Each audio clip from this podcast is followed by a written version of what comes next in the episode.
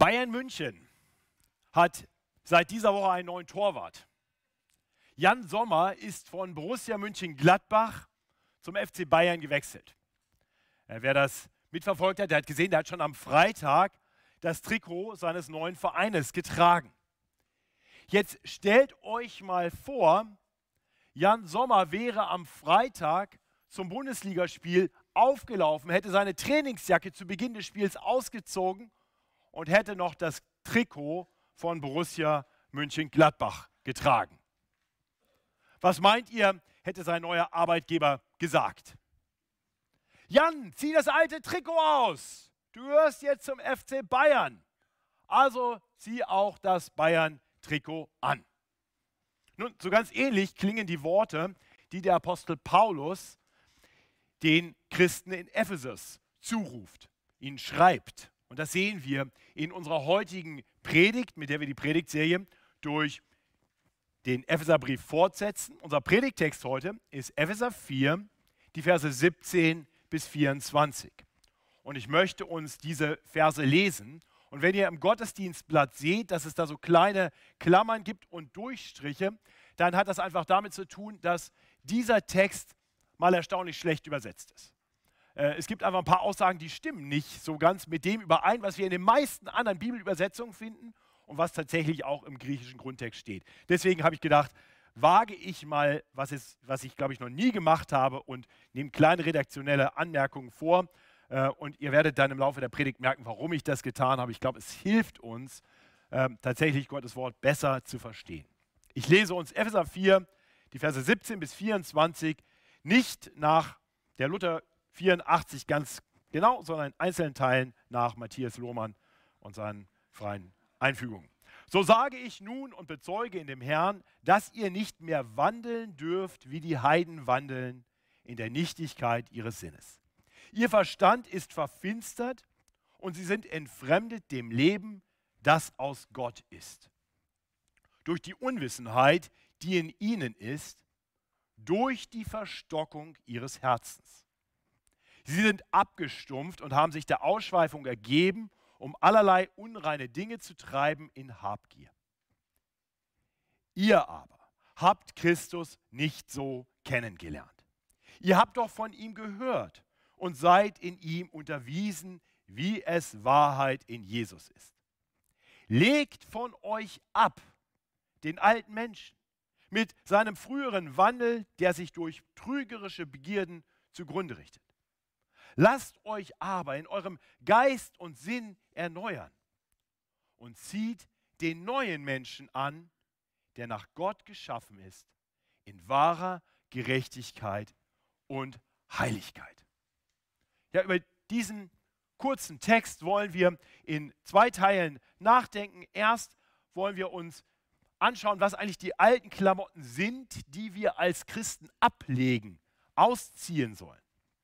Und dann bedenken wir, wie wir immer mehr die neue Kleidung anziehen können, wie wir hineinwachsen können in diese neue Kleidung, ähm, die, uns, die unser Retter und Herr für uns vorgesehen hat. Ja, so ein bisschen theologischer ausgedrückt. Wir wollen bedenken, was den alten Menschen ausmacht, den wir ablegen sollen und wie wir den neuen Menschen immer mehr anziehen können, der wir nun wirklich sind, aufgrund der Gnade Gottes, wenn wir denn Christen sind. Und bevor wir das betrachten, bete ich mit uns. Himmlischer Vater, wir wollen dir danken für dein heiliges Wort. Wir wollen dir danken, dass du uns in deinem Wort zeigst, wer du bist, wer wir sind und was du in deiner Gnade in Jesus Christus für uns getan hast.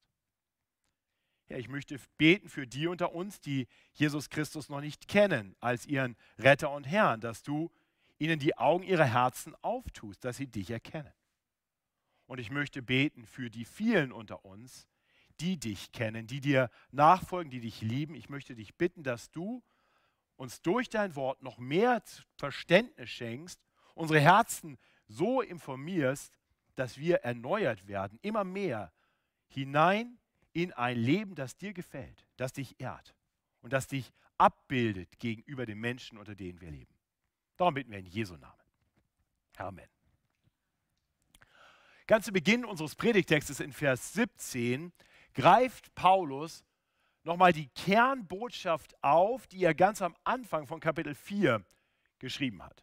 Ne, wir haben betrachtet, Kapitel 4 beginnt wirklich die zweite Hälfte des Epheserbriefs mit einem Aufruf. Nachdem Paulus gesagt hatte, was Gott für uns getan hat, in den ersten drei Kapiteln ruft er nun die Christen dazu auf, entsprechend auch anders zu leben. Ja, und da hat er uns gesagt, dass wir nun, dass wir nun würdig unserer Berufung wandeln sollen. Das ist das Wort, was da in Vers 1 steht. Ähm, und hier in Vers 17 steht genau das gleiche Wort. Äh, nur jetzt mit einer negativen Formulierung. Also wir, wir sollen unserer Berufung würdig wandeln. Und dann sagt er, so sage ich nun und bezeuge in dem Herrn, dass ihr nicht mehr wandeln dürft, wie die Heiden wandeln. Ja? Wir sehen also, das eine, was wir tun sollen, bedeutet, dass wir das andere nicht mehr tun sollen. Und das Gleiche greift er dann in Vers 22 nochmal auf, wenn er sagt, legt von euch ab den alten Menschen mit seinem früheren Wandel.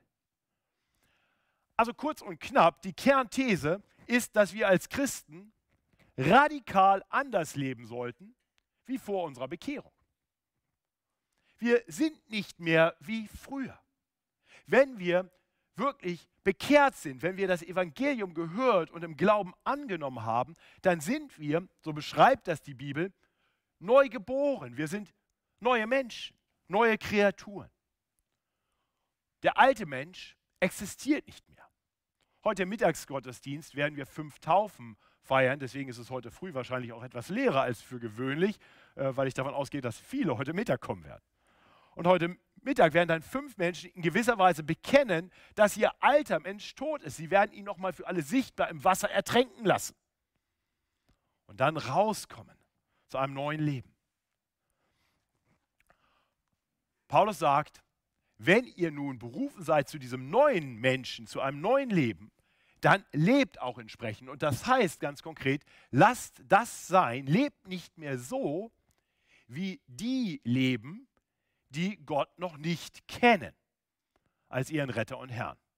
Ja, das Wort Heiden äh, ist für uns erstmal vielleicht ein bisschen gewöhnungsbedürftig, dass wir in Vers 17 lesen. Aber Heiden beschreibt einfach Menschen, die noch nicht durch den Glauben an den Retter und Herrn Jesus Christus zu Gott gehören und deswegen noch keine neuen Menschen sind. Das sind also Menschen, die noch das alte Leben führen. Und Paulus sagt, in gewisser Weise leben die eigentlich noch gar nicht.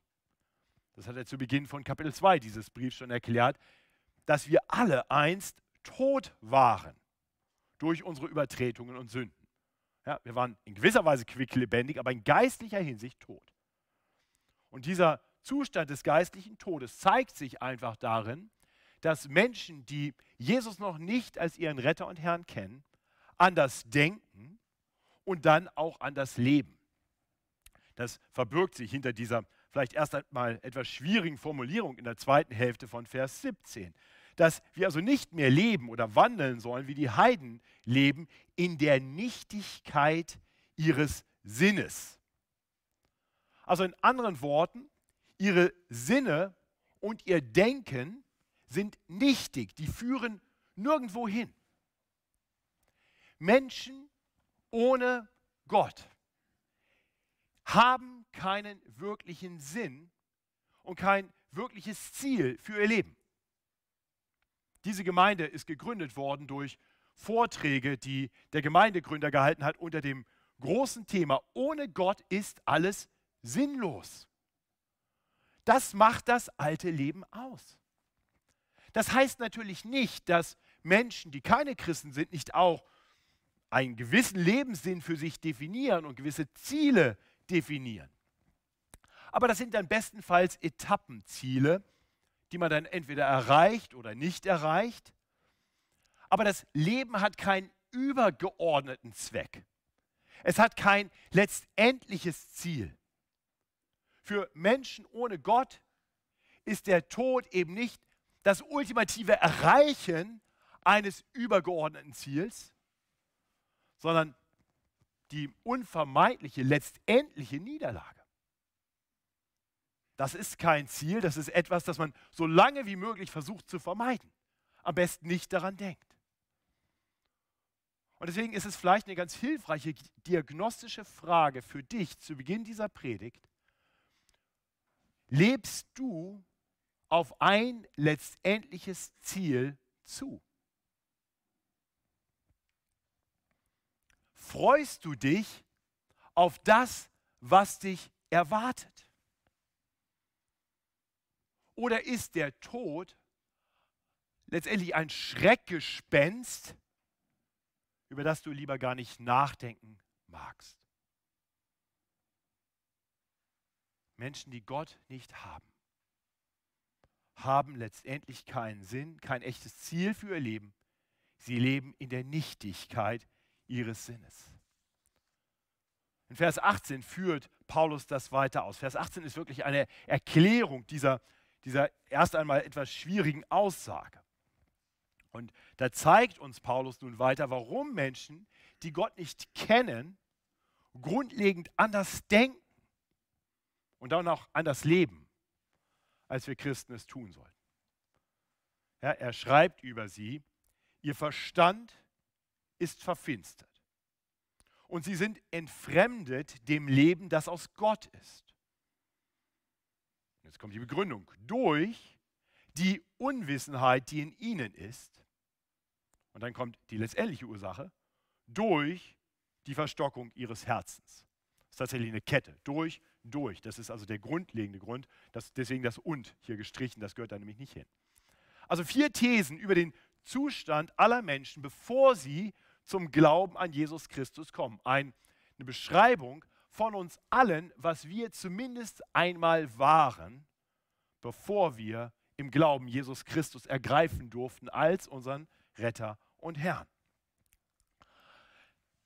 Das Erste, was wir hier lesen, ihr Verstand ist verfinstert. Das heißt nicht, das möchte ich deutlich sagen, dass Nichtchristen irgendwie intellektuell unterlegen sind. Okay? Nichtchristen können hochverständige Menschen sein, hochintelligent. Aber es bedeutet, dass sie im Hinblick auf Gott die tiefen geistlichen Wahrheiten, die über das hinausgehen, was wir in dieser Welt mit unseren Augen und Sinnen ergreifen können, nicht verstehen. Paulus schreibt an die Korinther darüber, dass der natürliche Mensch, also der Mensch, der Gott nicht erkannt hat und nicht wiedergeboren ist zu einem neuen Menschen, dass der natürliche Mensch nichts vernimmt vom Geist Gottes. Es ist ihm eine Torheit und er kann es nicht erkennen, denn es muss geistlich beurteilt werden.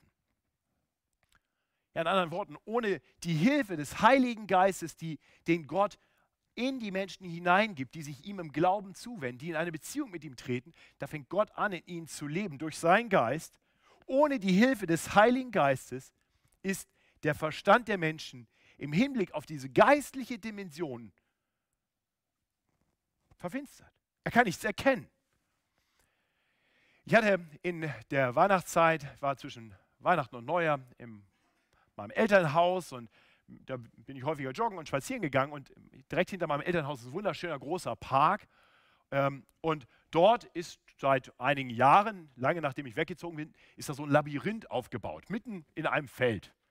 Ähm, ist eigentlich ganz, ganz cool. So große Gewächse, dicht bewachsen und da kannst du reingehen und du kannst halt nicht sehen. Und du läufst rum und dann gibt es so alle möglichen Abzweigungen und irgendwann stehst du dann vor dem Busch und es geht nicht weiter.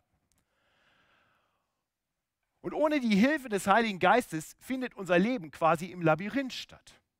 Wir können sehr viel Verstand haben, sehr viel Wissen haben, aber wir wissen ja letztendlich nicht, wo es lang geht. Und man läuft immer mal wieder in eine Sackgasse. Nun, in diesem Labyrinth, in der schönen, bedeutenden Stadt Braunschweig, gibt es einen ganz hohen Aussichtspunkt. Da kann man so ein paar Treppen hochgehen und dann steht man mitten in diesem Land, das ist ganz komisch, in diesem Park steht auf einmal so ein hoher Aussichtspunkt. Dann kannst du hochgehen und das Einzige, was du von dort sehen kannst, außer was da sonst noch drumherum ist, nichts Besonderes, ähm, kannst du das Labyrinth sehen. Kannst runtersehen und du siehst die Wege, die durchführen und du siehst das Ziel, wo es hinführt. Und letztendlich ist das, was Gott in uns tut, wenn wir neue Menschen werden, was er durch seinen Geist tut, ist so, wie wenn wir jetzt hochgehen auf diese Aufsichtsplattform.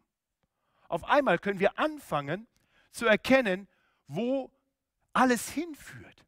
Was das letztendliche Ziel unseres Lebens ist, nämlich die Herrlichkeit bei Gott, die Gemeinschaft mit Gott. Da finden wir die Erfüllung aller Dinge, die wir anstreben. Aber, aber ohne diese Aussichtsplattform laufen wir mehr oder minder blind durch ein Labyrinth. Und jetzt sehen wir klar, das ist das, was wir brauchen. Das ist das, was Gott uns schenkt. Jetzt können wir erkennen, was Sinn und Zweck unseres Lebens hier auf Erden ist. Aber Paulus sagt, der alte Mensch, das, was wir waren ohne Gott, das, was ein Leben der Heiden ausmacht, ist eben ein Leben ohne diese Erkenntnis. Ihr Verstand ist verfinstert. Und dann fährt er fort und sagt, sie sind entfremdet dem Leben, das aus Gott ist. Ja, das Leben, das aus Gott ist, das Leben, das Gott für uns hat, ist ein Leben, das sich an ihm erfreut. Gott hat uns Menschen geschaffen, damit wir uns an ihm erfreuen, für ihn leben ihn abbilden in der ganzen Schöpfung. Das ist das Leben aus Gott. Und das ist das Leben mit wahrhafter Erfüllung. Das war das Leben im Garten Eden. Das ist das, wonach wir streben. Ein Leben in einer heilen Welt. Und doch haben die ersten Menschen sich verführen lassen. Sie vertrauten Gott nicht. Und so gingen sie ihre eigenen Wege. Ja, sie ließen sich verführen und meinten das Glück die Erfüllung in dem zu finden, was ihnen die Lüge versprach. Sie meinten, wahres Glück heißt, nicht das zu tun, was Gott sagt, sondern gegen sein Gebot zu handeln. Auf gut Deutsch, der Verführer sagt, Gott ist ein großer Spielverderber, seine Gebote sind einfach doof. Wirkliche Erfüllung findest du ohne all das. Und genau so leben gottlose Menschen noch heute. Sie glauben der Lüge mehr als Gott. Und deswegen halten sie eben Gottes Gebote nicht für etwas, das gut und, und frohmachend und erfüllend ist. Sie gehen ihre eigenen Wege. Sie sind entfremdet dem Leben, das aus Gott ist. Fortgang erklärt Paulus dann, warum das so ist. Warum die Heiden eben ein Leben führen, das von Gott entfremdet ist. Und er sagt dabei, erste Begründung durch die Unwissenheit, die in ihnen ist. Die Unwissenheit der Heiden ist der Grund, warum sie eben nicht so leben, wie es wirklich gut wäre. Sie, sie verstehen das halt noch nicht. Und man könnte denken, das ist das Grundproblem. Unser Grundproblem ist einfach mangelnde Information. Und deswegen ist es so entscheidend, dass wir verstehen zwischen der Unwissenheit, die in ihnen ist, und der Verstockung des Herzens steht kein und. Das sind nicht zwei gleichberechtigte Gründe, sondern der wirkliche Grund ist durch die Verstockung ihres Herzens. Das heißt, die Ursache aller Unwissenheit, die zu einem falschen Leben führt, steckt darin, dass sie verstockte Herzen haben. Das ist unser Grundproblem. Die Bibel hat viel zu sagen über unsere Herzen. Und wir sehen nach dem Sündenfall in der Bibel schon ganz früh, dass das Grundproblem das menschliche Herz ist. Vor der Sinnflut im 1. Mose 6 und erstaunlicherweise auch direkt nach der Sinnflut, beim Neuanfang Gottes mit den Menschen, gibt es ein grundlegendes Urteil über die Menschen. Nämlich, dass alles, Dachten und äh, alles Dichten und Trachten des menschlichen Herzens nur böse ist. Immer da. Das Dichten und Trachten des menschlichen Herzens ist einfach nur böse, immer da. Dabei hatte Gott uns eins geschaffen mit einem guten Herzen. Denn Gott hat die Menschen geschaffen in seinem Abbild. Als die Schöpfung fertig war, sagt Gott, alles war sehr gut. Aber dieses sehr gute Herz wurde zu einem sehr schlechten Herz. Dieses lebendige, pulsierende, gottliebende Herz wurde durch die Lüge, durch die Versuchung, durch das Abwenden von Gott zu einem immer härteren Herz. Zu einem Herz, das jetzt verstockt ist, verhärtet. Die Bibel beschreibt es auch als ein steinernes Herz. Und die Bibel sagt, dass wir Menschen alle von Natur aus steinerne Herzen haben. Jesus hat später erklärt, dass genau diese Herzen das Grundproblem sind. Alles andere, was schlecht und böse ist, fließt letztendlich aus diesem steinernen, schlechten, bösen Herz heraus. In, in Markus 7, äh, in den Versen 20 bis 23, sagt Jesus, äh, als er konfrontiert wird damit, dass ja äußere Dinge irgendwie unrein machen. Und Jesus sagt, nee, die äußeren Dinge sind nicht das Problem.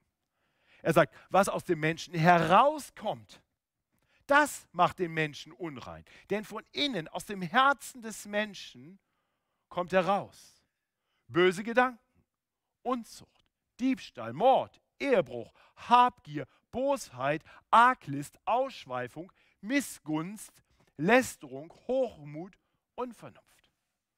Selbst wenn manche dieser Begriffe für dich sehr alt und ungewöhnlich sind, ich glaube, es ist klar, das sind keine guten Dinge. All diese bösen Dinge kommen von innen heraus und machen den Menschen unrein. Ja, es kommt von innen heraus, aus dem Menschen des, aus dem Herzen des Menschen. Das ist das Grundproblem der gottlosen Menschen. Ihr Herz schlägt falsch. Und das greift Paulus dann in Vers 19 nochmal auf und zeigt, wie das dann Konsequenzen hat. Also Im Prinzip sagt er hier ganz ähnlich das, was Jesus ausführlicher beschrieben hat in Markus 7. In Epheser 4, Vers 19 sagt er, sie sind abgestumpft. Diese Menschen, die Gott nicht kennen, sie sind abgestumpft und haben sich der Ausschweifung ergeben, um allerlei unreine Dinge zu treiben in Habgier. Ja, das Wort abgestumpft hätte man auch übersetzen können mit, sie sind verhärtet. Oder man hätte auch sagen können, sie sind verstockt. Also im Prinzip greift das genau die, die letzte These auf, die Verstockung der Herzen, zeigt, sie sind abgestumpft. Die Herzenshaltung dieser Menschen mit ihren verhärteten, abgestumpften Herzen prägt jetzt ihr Leben. Weil das Herz nicht erkennt, nicht richtig erkennt, wer Gott ist und wer wir vor Gott sind. Wollen diese Herzen die falschen Dinge und deswegen leben die Menschen, die solche Herzen haben, anders. Sie leben nicht so, wie Gott es uns sagt. Sie geben sich der Ausschweifung. Ja, weil ihr, ihr Denken verfinstert ist, weil sie, weil sie die Erfüllung in anderen Bereichen suchen, weil sie ihm ein Leben führen, das von Gott entfremdet ist. Suchen sie in anderen Bereichen. Das ist das, was er hier meint, dass sie sich der Ausschweifung ergeben, um allerlei unreine Dinge zu treiben. Das ist ein Streben nach Erfüllung, aber ein fehlgeleitetes Streben nach Erfüllung. Und ihr Lieben, das sehen wir überall in dieser Welt. Menschen streben nach Erfüllung. Sie streben nach etwas. Sie suchen irgendetwas, was ihrem Leben Sinn gibt. Und bei manchen mag das die Karriere sein. Und dann ist dieses Ziel so groß, sie wollen Karriere machen, sie wollen jemand sein, dass sie voller Gier, Habgier oder Gier danach streben, dieses Ziel zu erreichen, dass sie bereit sind, dafür alles zu tun. Da werden die Ellenbogen ausgefahren, da wird gegebenenfalls auch mal jemand verleumdet, da wird ein bisschen übertrieben und der Lebenslauf geschönt. Hauptsache, man erreicht dieses Ziel seines Lebens.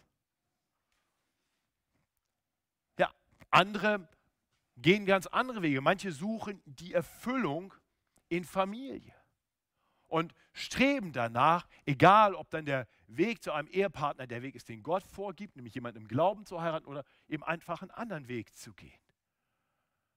Äh, wieder andere suchen die Erfüllung in Partys. Oder sie suchen sie in sexuellen Ausschweifungen. Und sie merken, das kann nicht erfüllen.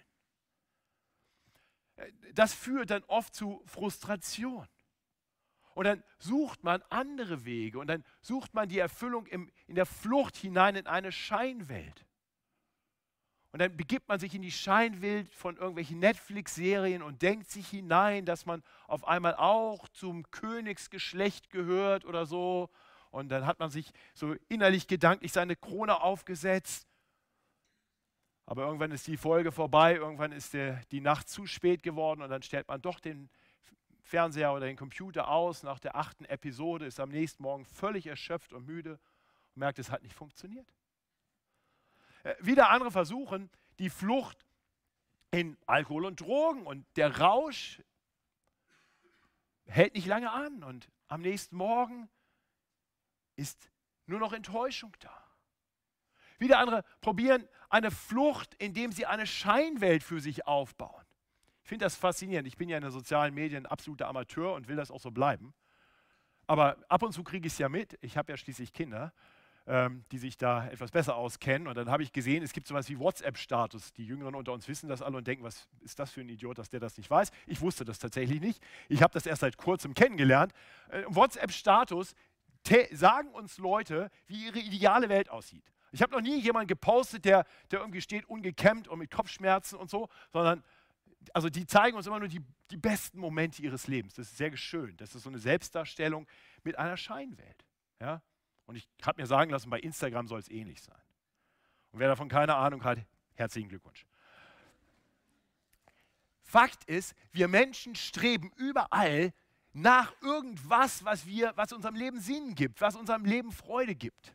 Und wir sind so verworren, dass wir in unsere Ausschweifung ergeben und gierig nach allem greifen. Und letztendlich macht uns all das nur kaputt. Es wird uns enttäuschen. Seht ihr, wie traurig so ein Leben ist? Wie dramatisch das eigentlich ist? Das ist was, was uns Menschen durch den Sündenfall, was über uns gekommen ist, was aus uns geworden ist. Doch Gott, Gott will, nicht, dass wir so leben. Voller Barmherzigkeit hat er schon vor langer Zeit einen Plan gemacht, damit wir wieder hinfinden können zu einem Leben mit echter Hoffnung, mit einem echten Ziel. Wir haben in der Textlesung aus Hesekiel 11 davon gehört, wie Gott versprochen hat, dass er den Menschen, die solche harten Herzen haben, verspricht, ich will in euch meinen Geist geben und ich will euch neue Herzen geben. Das ist das, was wir brauchen. Statt der verstockten, abgestumpften, steinernen Herzen brauchen wir fleischerne Herzen und wir brauchen Gottes Geist. Sodass sich unsere Begierden eben nicht mehr auf die Dinge richten, die hier als Ausschweifung beschrieben werden. Nach dem Gieren, nach allen möglichen Dingen. Sondern dass wir nach dem streben, was Gott wirklich für uns hat, was wirklich erfüllend ist. In anderen Worten, Gott will aus uns neue Menschen machen, die ein neues Leben führen. Dazu ist Gott in Jesus Christus zu uns Menschen gekommen, um uns zu zeigen, wie ein solches Leben aussieht. Jesus Christus allein hatte ein reines Herz. Er konnte klar denken, auch im Hinblick auf geistliche Dinge. Und deswegen tat er immer alles, was sein himmlischer Vater ihm gesagt hatte, weil er wusste, dass er seinem Vater wirklich vertrauen kann. Und so war er bereit, nachdem er vollkommen gerecht gelebt hatte, ans Kreuz zu gehen. Denn das war der gute Plan seines Vaters, um dort die Konsequenz der Sünde auf sich zu nehmen, die er hätte nicht tragen müssen, denn er allein hatte keine Sünde. Nein, er nahm den Tod freiwillig auf sich, um am Kreuz stellvertretend für Sünder wie dich und mich zu sterben. Für die Sünden von gottlosen Menschen, von Heiden. Und dann hat er gezeigt, ich habe Macht über den Tod. Er ist auferstanden am dritten Tage, ist in den Himmel aufgefahren und von dort sendet er nun seinen Heiligen Geist in jeden Menschen, der sich ihm zuwendet, ihn als Retter und Herrn anerkennt. Und dieser Geist Gottes, der bringt Leben. Wir müssen von neuem geboren werden, heißt es. So hat Jesus es dem Nikodemus erklärt in Johannes 3. Und diese neue Geburt hin zu einem neuen Leben, zu einem neuen Menschen, die bewirkt Gott. Nun, in Epheser 1 bis 3 hat Paulus erklärt, wie all das geschieht. Und er hat den Christen gesagt, das ist das, was in euch geschehen ist. Und dann sagt er zu Beginn von Kapitel 4, deswegen lebt nun würdig eurer Berufung, lebt entsprechend, lebt angemessen zu dem, was ihr nun seid. Und deswegen ruft Paulus hier die Christen in Vers 22 auf. Legt von euch ab den alten Menschen mit seinem früheren Wandel und erklärt dann, der sich durch trügerische Begierden, das sind Begierden, die uns ja belügen, weil die uns nicht letztendlich glücklich machen, der sich durch trügerische Begierden zugrunde richtet. Ein Leben ohne Gott führt ins Desaster. Weiter so zu leben, also, als wären wir noch keine neuen Menschen, ist dumm. Und es passt nicht zu unserer Berufung. Ja, wenn wir weiter so leben, wie wir gelebt haben, bevor wir Christen geworden sind, wirft erhebliche Fragen auf, ob wir wirklich ein neues Herz haben. Ob wir wirklich umgekehrt sind hin zu einem Weg, einem neuen, anderen Weg. Und so macht Paulus nun im Fortgang deutlich, wie wir dieses neue Leben, diesen neuen Menschen, diesem neuen Menschen mehr und mehr Raum geben sollen. Darum geht es im, im zweiten Teil dieser Predigt. In den Versen 20 und 21 erinnert Paulus die Christen in Ephesus daran, wie sie zum Glauben an den Retter und Herrn Jesus Christus gekommen sind. Ihr aber, heißt es dort, ihr aber habt Christus nicht so kennengelernt. Ihr habt doch von ihm gehört und seid in ihm unterwiesen, wie es Wahrheit in Jesus ist. Ja, was Christen ausmacht, ist, dass sie Christus kennengelernt haben. Das beginnt damit, dass wir von Jesus hören und anfangen wirklich zu verstehen, wer Jesus Christus ist. Ich meine, ich gehe davon aus, jeder in Deutschland hat schon mal irgendwie von Jesus gehört. Hier geht es um mehr. Dieses Kennenlernen im, im biblischen Sinne ist wirklich eine Beziehung haben. Ja, nicht nur von jemandem gehört haben, nicht nur Kenntnis von jemandem haben, sondern jemand persönlich zu kennen. Ihr habt Jesus nicht so kennengelernt, ihr habt ihn anders kennengelernt. Ihr habt von ihm gehört und ihr seid in ihm unterwiesen worden. Das heißt, man hat euch mehr erklärt über ihn. Und dann betont er, diese ganze Sache mit Jesus ist eben nicht irgendwie ein nettes Märchen, ja, so ein bisschen Opium fürs Volk, um uns zu betäuben vor all den Enttäuschungen, die diese Welt für uns hat. Oder eine Krücke für die Menschen, die eben anders nicht klarkommen. Nein, er sagt, wie es Wahrheit in Jesus ist. Die Botschaft von Jesus Christus, das ist die Wahrheit. Christus kennen heißt in der Wahrheit zu leben. Christus kennen heißt zu wissen, wer Gott ist und sich von diesem heiligen Gott geliebt zu wissen, obwohl ich nicht immer liebenswert bin. Christus kennen heißt Zuversicht zu haben, weil ich weiß, dass dieser Retter Jesus Christus auferstanden ist von den Toten. Er hat den Tod überwunden. Ich habe Zuversicht, ich habe Hoffnung, ich habe ein Ziel, auf das ich zulebe. Ihn kennen als meinen Herrn, der mich liebt und für mich sorgt, heißt einen tiefen Frieden zu haben inmitten von allen Stürmen dieses Lebens. Ihn kennen heißt, ihn, ihm nachzufolgen, weil er so gut ist. Wenn du heute hier bist dann, und, und noch kein Christ bist, dann hoffe ich, dass, dass du vielleicht heute hier bist. Und ich kann mir vorstellen, dass du heute vielleicht hier bist, weil du ahnst, dass es mehr gibt. Dass es mehr Wahrheit gibt, die zu erkennen ist. Dass es einen Weg gibt, wie du anders leben kannst. Vielleicht bist du mit jemandem mitgekommen, bei dem du siehst, der hat mehr Hoffnung, der lebt anders. Bei der, der ist irgendwie anders. Das macht noch nicht so richtig Sinn, aber, aber der ist wirklich anders. Da möchte ich sagen, der Weg selber anders zu werden, ist Jesus Christus kennenzulernen. Deswegen verkündige ich ihn dir hier. Deswegen unterweisen wir in biblischer Wahrheit. Deswegen haben wir vorhin eingeladen zum Christsein Entdeckenkurs, auch wenn der noch ein bisschen äh, weiter raus ist, erst in sechs Wochen startet. Das ist vielleicht ein ganz hilfreicher Termin, denn wir wollen dir helfen, wenn du Jesus Christus noch nicht kennst, ihn wirklich kennenzulernen. Denn das verändert alles. Lieber Christ, du hast Christus kennengelernt. Gelernt. Du hast von ihm gehört. Sonst wärst du kein Christ. Du bist in ihm unterwiesen worden. Du bist von ihm hineingerufen worden in die Gemeinde. Und der Grund, warum Jesus uns in die Gemeinde hineinruft, ist, dass wir, wir haben das letzte Woche bedacht, damit wir einander mit den Gaben, die er uns dann gibt, dienen können, mit dem letztendlichen Ziel, dass wir zugerüstet werden. Zugerüstet werden, damit wir nicht mehr durch jeden Wind einer Lehre bewegt und umhergetrieben werden.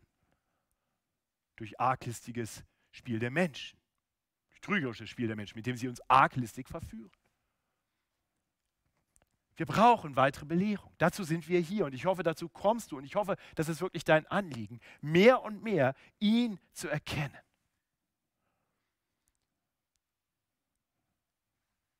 Und das befähigt dich dann auch mehr und mehr für ihn zu leben.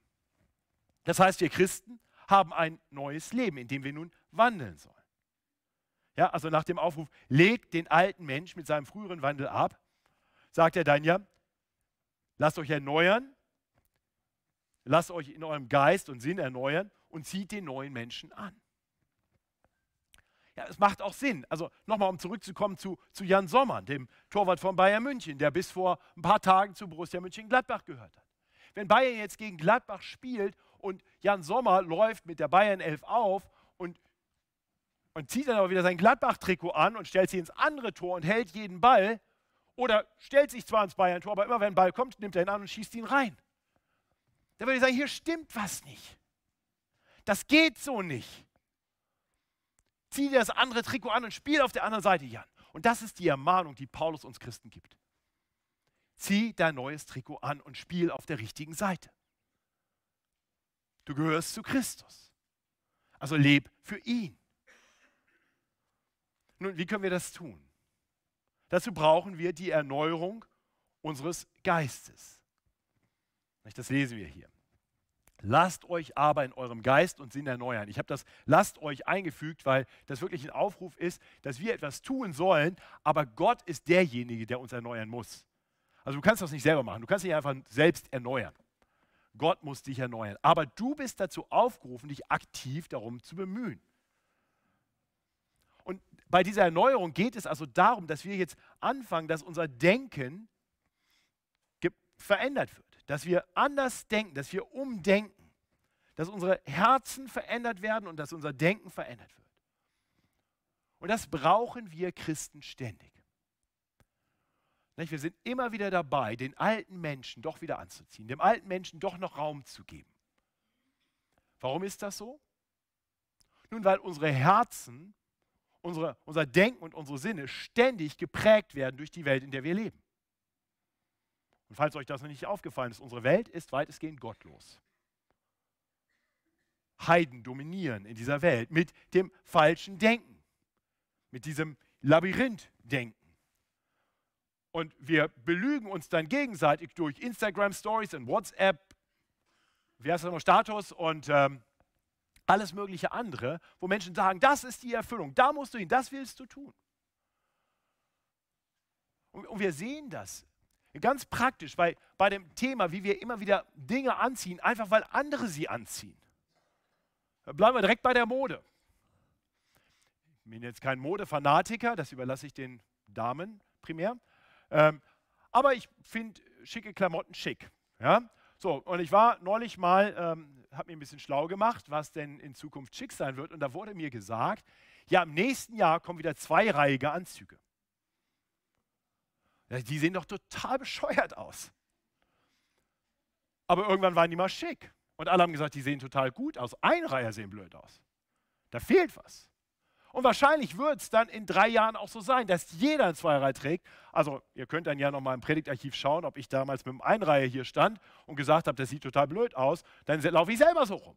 Warum? Weil irgendwann irgendwelche Trendsetter um uns herum anfangen, Zweireihe zu tragen und wir sagen, wow, wenn der das trägt, dann vielleicht sollte ich auch mal. Hey, so funktioniert Mode, oder? Immer, warum zieht ihr euch nicht heute genauso an wie vor 20 Jahren? Weil wir heute alle einen besseren Geschmack haben oder einfach, weil es ein anderer Geschmack ist? Und wir passen uns an. Die Welt prägt uns. Ja, steig mal in die U-Bahn und guck dir mal eine Clique von Jugendlichen an. Ist erstaunlich, die Klicken sehen alle irgendwie immer ziemlich ähnlich gekleidet aus.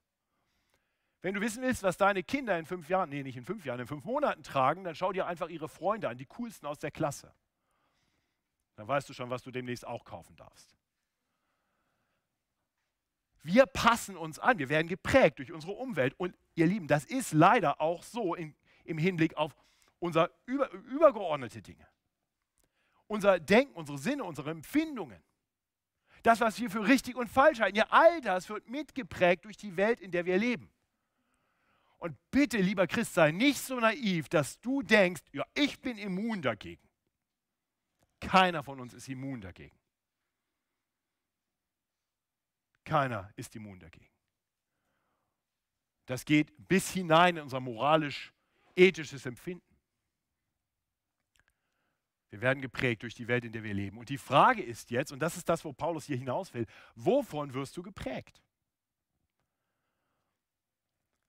Die Welt prägt uns, die wird nicht still sein, die wird nicht sagen, ach, wir machen jetzt mal Pause. Die Welt prägt immer weiter und die will dein Herz. Die Frage ist, geben wir Gott Raum, uns zu prägen? Lassen wir uns von ihm erneuern in unserem Denken, in unseren Sinnen? Darf er unser Herz informieren? Ihr Lieben, deswegen brauchen wir Gottes Wort. Deswegen brauchen wir Belehrung. Deswegen brauchen wir Gemeinschaft mit anderen Christen, dass wir geprägt werden, nicht durch die Nichtchristen um uns herum, unter denen wir die ganze Woche sowieso sind, sondern dass wir auch Orte haben, wo andere Christen uns ins Leben sprechen können und uns vielleicht auch mal helfen können zu erkennen, Mensch, du bist hier ganz schön geprägt durch die Welt. Die vielleicht miteinander sogar ins Gespräch kommen können und sagen, wo sind wir geprägt durch diese Welt? In welchen Bereichen brauchen wir noch Veränderung oder wieder Neuveränderung? Seht ihr, wir brauchen Gottes Wort und wir brauchen einander dafür, dass wir in unserem Denken immer wieder erneuert werden. Sodass wir immer wieder erkennen, Mensch, das sollte ich ablegen. Das passt eigentlich gar nicht zu dem, wer ich bin als Christ. Das sollte ich anziehen. Das ist doch der neue Mensch. Also in gewisser Weise müssen wir jeden Tag einen Kleiderwechsel vollziehen. Ein Kleiderwechsel, in dem wir immer wieder prüfen, was habe ich eigentlich wirklich an. Und das tust du, naja, indem du zu deinem Kleiderschrank gehst und an jedem guten Kleiderschrank ist ein Spiegel. Ja, und wenn du ihn nicht vom Kleiderschrank hast, hast du ihn irgendwo anders. Und dann schaust du in den Spiegel und du prüfst, was habe ich eigentlich gerade an. Nun, das ist dein Spiegel. Schau rein. Gott sagt mir. Und dann sehe ich, ich brauche Veränderung. Ich habe wieder was angezogen, was gar nicht zu mir passt. Das ist alter Mensch, weg damit. Und dann ziehe ich den neuen an. Die Bibel gebraucht tatsächlich das genau so. Die sagt, dass wir indem wir uns mit Christus beschäftigen, auf ihn schauen, wie er uns offenbart wird im Wort Gottes. Dass wir schauen wie in einen Spiegel und durch das Schauen in diesen Spiegel werden wir verändert, mehr und mehr hinein in sein Ebenbild. 2. Korinther 3,18. Genau das brauchen wir. In den ersten drei Kapiteln des Epheserbriefs hat Paulus genau das gemacht. Den Spiegel rausgeholt, hat uns gezeigt, was Gott getan hat, wer Gott ist. Und jetzt fährt er fort und dann zeigt er uns, wie wir leben sollen. Nächste Woche werden wir ganz viel davon sehen. Wenn wir betrachten, wie, wie Paulus immer sagt, das ablegen, das anziehen, das, da wird es ganz konkret, ganz praktisch. Da, da werden wir ganz viele Punkte haben, wo es uns piekst. Ihr Lieben, aber uns muss klar sein, das brauchen wir. Deswegen ist es so wichtig, dass wir zusammenkommen und unter Gottes Wort kommen. Deswegen ist es so wichtig, dass die Predigt uns nicht nur sagt, mach das, sondern dass die Predigt zuerst unser Herz informiert. Dass wir erkennen, es gibt wirklich falsche Dinge und es gibt Christus und der ist unser Retter und wir fangen an, ihn zu lieben, weil wir mehr und mehr verstehen, was er wirklich für uns getan hat. Dazu müssen wir erst einmal überhaupt unsere Sünde erkennen, sonst macht die ganze Rettung keinen Sinn. Deswegen haben wir ein Sündenbekenntnis im Gottesdienst. Und dann erkennen wir unseren Retter und wir erkennen, wie gut er es mit uns meint, dass er bereit war, für uns zu sterben. Und dann fangen wir an, mehr und mehr für ihn zu leben. Das ist das, was wir brauchen. Immer wieder diese Information. Deswegen singen wir uns biblische Wahrheiten zu. Deswegen treffen wir uns in Hauskreisen. Deswegen kommen wir zusammen im Mentoring, dass wir einander helfen zu erkennen, wie lebe ich denn nun als Christ? Ganz praktisch. Da gehe ich mit jemand anderen durchs Leben, der vielleicht ein bisschen älter und reifer ist und der vor mir hergeht und dem er sagt, na, schau, so ist, so ist christlich. Das ist heidnisch, so ist christlich. Und deswegen bieten wir Seelsorge an. Und Seelsorge geschieht hoffentlich ganz viel auch einfach in persönlichen Gesprächen. Deswegen sorgen wir nicht nur selber, sondern auch füreinander, für unsere Seelen.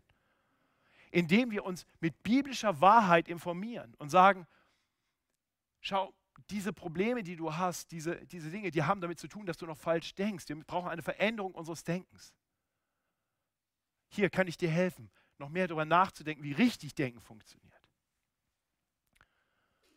Unser Text zeigt uns wirklich die Grundlage dieser Veränderung. Wie gesagt, nächste Woche wird es ganz praktisch.